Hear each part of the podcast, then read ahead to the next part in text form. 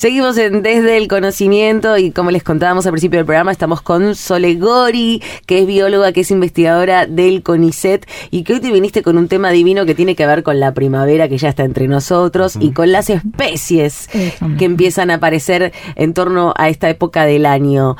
¿Qué, qué, qué es lo primero que, que, aparece, digamos? ¿Cuál es la especie por excelencia que uno empieza a sentir?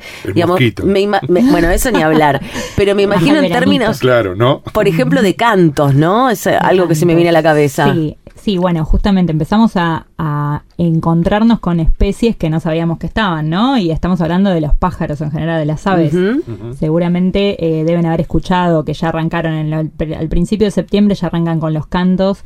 Eh, lo que yo tampoco soy experta en aves, pero aprendí bastante, eh, no solo en la carrera, sino también ahora para, para traerles a ustedes una linda historia, pero para que sepan, en la primavera, ¿por qué arrancan a cantar? Tiene un porqué que tiene que ver con los días más largos, con eh, la luminosidad, tenemos más luz, tenemos más eh, una temperatura un poco más agradable y todo eso hace que tengan más alimentación también disponible y que puedan, por ende, tener un, buen momento para empezar a procrear, por decirlo de una manera. Ahí está. Entonces comienzan con los cortejos, ¿no? Las aves eh, son el 92% tienen monogamia que eso no sé si todo el mundo lo sabe, pero es un datazo. Tremendo. tiene monogamia y que, y que crían. es tremendo. tremendo, tremendo. Con tanta libertad que poca libertad al claro, fin de cuentas. Le salió de adentro. Le salió de adentro. Y, y crían, no, y ahora espera que te agarrate con lo que voy a decir. Crían además entre los dos a la, pareja cría los polluelos. Claro. Eso, ¿no? No insólito. es insólito. Bueno, y un 7,5 más o menos de las especies, un 7,5%, em, ahí sí ya es un poco más parecido a lo que se ve en otras especies, que bueno, la, el, promiscuo es el, podríamos decir, el macho, eh, y se queda la, hembra encargada de, eh, de la crianza. Y después tenemos un 0,5 que se divide así muy extraño en 0,4 y 0,1, dos, dos grupitos más, que lo que hacen es al revés, es el, macho, el, promiscuo, pero, eh, perdón, ambos son promiscuos y se queda el macho como medio criando, que es como un 0,4%, y un 0,1% que es muy extraño, que es en algunas pocas especies que se ve, eh, de las aves, ¿no? Que se ve justamente que el macho puede criar hasta polluelos que no son de él. O sea, no anda reclamando ahí el, el, se hace, cargo, paternidad. Se hace, cargo, de, cualquier, sí, cualquier polluelo, no le importa. Eh, en ese caso son promiscuos como las, las dos, ¿no? Macho y hembra. Qué sorprendente. Claro, y bueno, y se sabe que en la mayoría de estas especies, en realidad la hembra pone huevos de distintos padres y, eh, bueno, el padre se hace cargo igual, o sea, el padre es el que está en ese momento y cría los polluelos de suyos y de otros también. Así que, eh, nada, un dato de color que eh, es lo que no, no se suele saber mucho de cómo se relacionan este tipo de aves. Y bueno, hay la mitad de las aves Muchas aves cantan o hacen vocalización, ¿no? Pero el 40% no saben cantar. Y eso es otro dato re importante, interesante, que los acerca a nosotros, que somos una especie súper alejada en la evolución, ¿no? De las aves. Pero necesitan, por ejemplo, los canarios, los jilgueros, eh, necesitan un tutor, alguien que les enseñe a cantar. Mira vos. increíble, o sea, tampoco lo sabemos. Entonces tienen todo un aprendizaje y por eso son un buen modelo animal para estudiar aprendizaje, por ejemplo cómo aprenden las aves a cantar. También... Eh, Lo hacen también, me imagino, como un recurso y un medio de comunicación, ¿no? También. Es un medio de comunicación. Por ejemplo, lo que hacen es el, en el cortejo mismo, el canto hace que el macho, por eso digo que aparecen ahora, porque el macho, por ejemplo, llama la atención, ¿sí? En este caso es como que el macho llama la atención de la hembra, en el caso de las aves, y la hembra elige, podríamos decir, ¿no? Eh, de hecho, hay algunas hembras que pueden, eh, en algunas especies particulares, estas que son, como les digo, súper promiscuas, eh, pueden hasta tener 350 cópulas en el inicio de septiembre nada más. O sea, para que se den. Poliamorosas. Poliamorosas, tal cual. y bueno, y todo tiene que ver con el canto y, y también con el territorio, la defensa del territorio también. Hay machos que cantan para defender el territorio. Una cosa increíble. Yo nunca me hubiese imaginado que cuando cantan se están peleando en realidad, ¿no? Claro. En algunos casos. Pero bueno, estos, eh, estas, las aves tienen eh, todo un aparato respiratorio y vocal, ¿no? Que las hace justamente eh, vocalizar y cantar, que tiene que ver tienen, con. Tienen una hora para cantar, ¿no? Una hora, de, una hora del día. Vos a la mañana, por ejemplo. Sí. Vos son, pero un reloj. Cuando empiezan a cantar. Sí, me gusta, me gusta que ya vayas a ese tema porque justamente tiene que ver con la historia que les quería contar Las que son las aves cantoras son las más características de las mañanas primaverales. De hecho, Claro. algunas arrancan hasta la madrugada, ya empiezan.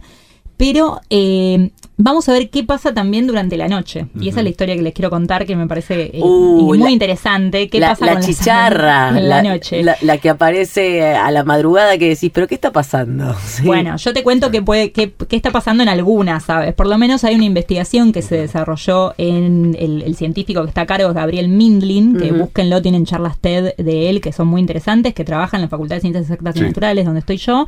Eh, es el que dirige el Laboratorio de Sistemas Dinámicos. En realidad es físico, pero labura con aves, ¿no? Muy loco, pero bueno, es un grupo que trabaja entre físicos, también biólogos, eh, eh, veterinarios también, y lo que hacen es trabajar, por un lado, todo lo que tiene que ver con el aprendizaje del canto de las aves, y también ellos están, que es más, más que nada la física aplicada que hacen, están queriendo hacer un dispositivo que permita eh, tener fonación, o sea, volver a hablar en el caso de algunas personas que tienen por algún motivo dejaron de poder hablar. ¿no? Claro. Entonces hacen eh, modelos matemáticos para poder hacer estos dispositivos y utilizan a las aves como modelo de nuevo de estudio, ¿no? Porque tienen todo ese aparato, como les digo, muy desarrollado. Entonces ellos lo que hicieron fue, eh, bueno, tienen a, las aves, el diamante mandarín en particular, que es una especie con la que trabajan, y le ponen microelectrodos, obviamente sin el dolor, ¿no? Todos Claro. estos protocolos siempre están aprobados, pero es, es todo regulado. Eh, le ponen microelectrodos en lo que es en el cerebro y en los músculos que tienen que ver con el aparato respiratorio, que es lo que hace que tengan la fonación. Y bueno, lo que van viendo es actividad neuronal. ¿Sí? Sí. Nosotros las actividades de las neuronas no conocemos los códigos de las neuronas. Es como lo- el, el cerebro todavía es algo que no la ciencia no ha Se- podido sí, estudiar se- del se sigue todo. trabajando, claro. Se sigue trabajando y también ocurre en las aves lo mismo. No conocemos los códigos neuronales. Pero sí ellos pudieron hacer, determinar un modelo matemático, una cuenta, fórmulas, que puede pasar lo que es el movimiento de los músculos que hace el bicho a sonidos. Y entonces la computadora termina replicando eh, o recreando el canto de ese diamante mandarín, ¿no? Por el registro que le van tomando. Eso, nada, lo estudian durante el día, digo, cuando el ave está cantando. Claro. Sí. ¿Qué pasa? Un día se van del laboratorio, pasa toda la noche, la ve conectada. Cuando vuelven al otro día empiezan a ver que había habido registros de no solo actividad cerebral, que el patrón era parecido a la actividad cerebral que veían durante el día cuando cantaba, Sí. sino que además también se movían los músculos, se habían estado moviendo. Que eso es raro porque normalmente ya la actividad neuronal sí puede estar, pero no, no canta porque el ave está dormida. Entonces la respiración es calma, no, no canta y no se activan los músculos. Bueno, esto ya es algo raro, veían actividad muscular también. Pero cuando veían las grabaciones no escuchaban nada. ¿Estaba o sea que quieto? Estaba todo el laboratorio en silencio, o sea Claro. que no cantó. Pero sí movió todos los músculos de lo que, de, de como si estuviera cantando. Entonces, ellos Claro. tenían la hipótesis de si estaban practicando. O sea, si practicaba el ave el canto. Entonces, ¿qué hizo? Esto lo hicieron junto con unos Ah, no, colegas no, de es tremendo afuera. lo que estás contando. Claro, el, eh, este, el físico, bueno, él lo cuenta, Gabriel lo cuenta en la charla TED, que se, se pone cuando recibe el mail de- del colega, que es el que había visto este registro, él agarra y empieza a buscar todos los, los datos que tenían de cómo, para poder eh, solapar, ¿no? Los movimientos musculares con los sonidos. Y empieza a hacer un, un mecanismo inverso, o sea, a buscar cómo, si el músculo se movía así, qué sonido debería tener. Se lo mete toda la computadora, ya tenía el modelo matemático hecho, pum, saca el sonido. Entonces, en la charla TED, de hecho, lo pueden escuchar.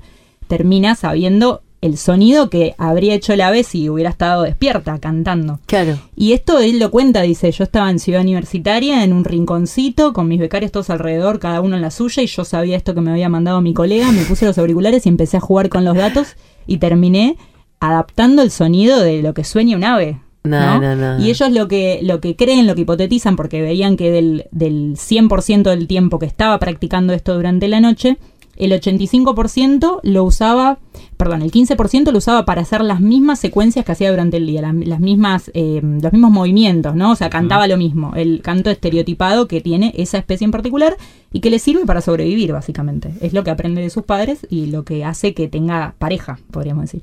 El 85% del resto de todo lo que encontraron de movimientos y de sonidos, que los sonidos en realidad no eran sonidos, pero bueno, que ellos vieron que, que era lo que, Que eran soñaba, potenciales. que potencialmente Potencial eran sonido, sonidos, sí. era exploratorio. O sea que el bicho ahí no se entiende muy bien por qué practicaba algo que en realidad nunca durante el día lo iba a hacer porque no iba a tener ningún sentido hacerlo. Entonces eso les abre muchas ventanas a lo que es el sueño, la vigilia, ¿no? Que nosotros por qué soñamos lo que soñamos Eh, Lo que pasa- lo que pasa es que- soñamos y soñamos cosas que no haríamos en- en- durante el día. Claro, ¿no? y Digo, que me imagino que así como sucede en los seres humanos, todo eso que vos decís mientras estamos dormidos y, y de un montón de experiencias que quizás todavía no las estamos investigando o, digamos, e- en este momento las estamos conversando, digo, de la misma forma se va a traducir en la vida animal, pero igual es impresionante y sobre todo que, que lo hayan hecho con aves y en este terreno que tiene que ver con el canto me parece espectacular. Seguimos un ratito más aquí con Gori, bióloga e investigadora del CONICET, en esta charla tan linda, tan conmovedora en algún punto sobre las aves, las ha llevado hasta un lugar súper sensible y me gustaría en algún punto que, le hagamos un cierre y que también recordemos para la gente eh, que quiera meterse en esta charla TED que mencionábamos hace un ratito este investigador que está detrás de todas estas cuestiones que está buenísimo. Sí, eh, él hizo dos charlas TED, eh, una ya tiene unos años y otra la hizo en pandemia, donde cuenta un poco cómo fue, cómo se fue dando esta historia que acabo de contar en el laboratorio y también las líneas de investigación que abrió, ¿no? Sí. Él se llama Gabriel Mindlin, es el, como les decía, el director del Laboratorio de Sistemas Dinámicos del Departamento de Física de la Facultad de Ciencias Exactas y Naturales de la UBA. Y bueno, lo pueden tanto ver ahí como les decía a los chicos, también se puede, se puede invitar también a que, a que nos dé, nos puede contar también su historia, ¿no? Desde No, pues, su lado. Es tremendo el trabajo que está haciendo, el aporte a la salud es buenísimo, así que lo vamos a tener en cuenta seguramente para, para que nos cuente los detalles de eso. Sí, él, él justamente dice eso en la, en la charla, ¿no? Cómo, le a- cómo se abre un nuevo mundo eh, que tiene que ver con el, como les decía antes, con el sueño, con la vigilia, ¿no? Que son respuestas que también necesitamos nosotros saber para, para qué soñamos en algún punto, ¿no? Y eso eh, que, que salga de un ave es lo loco.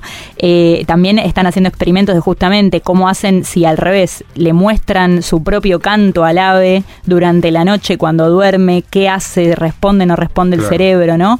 Un montón de cosas que se abrieron, pero bueno, él, y, y con esto cierro, él justamente dice que más allá de toda la emoción, de todas las investigaciones que se pueden abrir con esto, nadie le puede sacar la emoción real que él sintió, eh, siendo el primer tipo de la historia que en un rinconcito de ciudad universitaria escuchó por primera vez el sueño de un ave. ¿no? Maravilloso. Sí. Creo que así lo describe sí. y da, da así piel de gallina que, que haya sido el primero en la historia, un argentino que haya podido ver esto, meterse un segundo en el cerebro de una especie tan alejada a la nuestra y bueno, y ver que no somos tan distintos, ¿no? En Y- definitiva. Y, y también habla de la calidad de investigadores y científicos que tenemos en nuestro país. Eso mismo. Gracias, Sol. Estás invitadísima a venir cuando quieras. Sabemos favor, que sos encanta. más parte del Desde canal que de la radio, pero acá siempre está la puerta Puedo, abierta. puedo, puedo venir Nos también. encanta. Gracias. Gracias. Sole. Estás escuchando Desde el Conocimiento con Delfina Cianamea en Radio 10.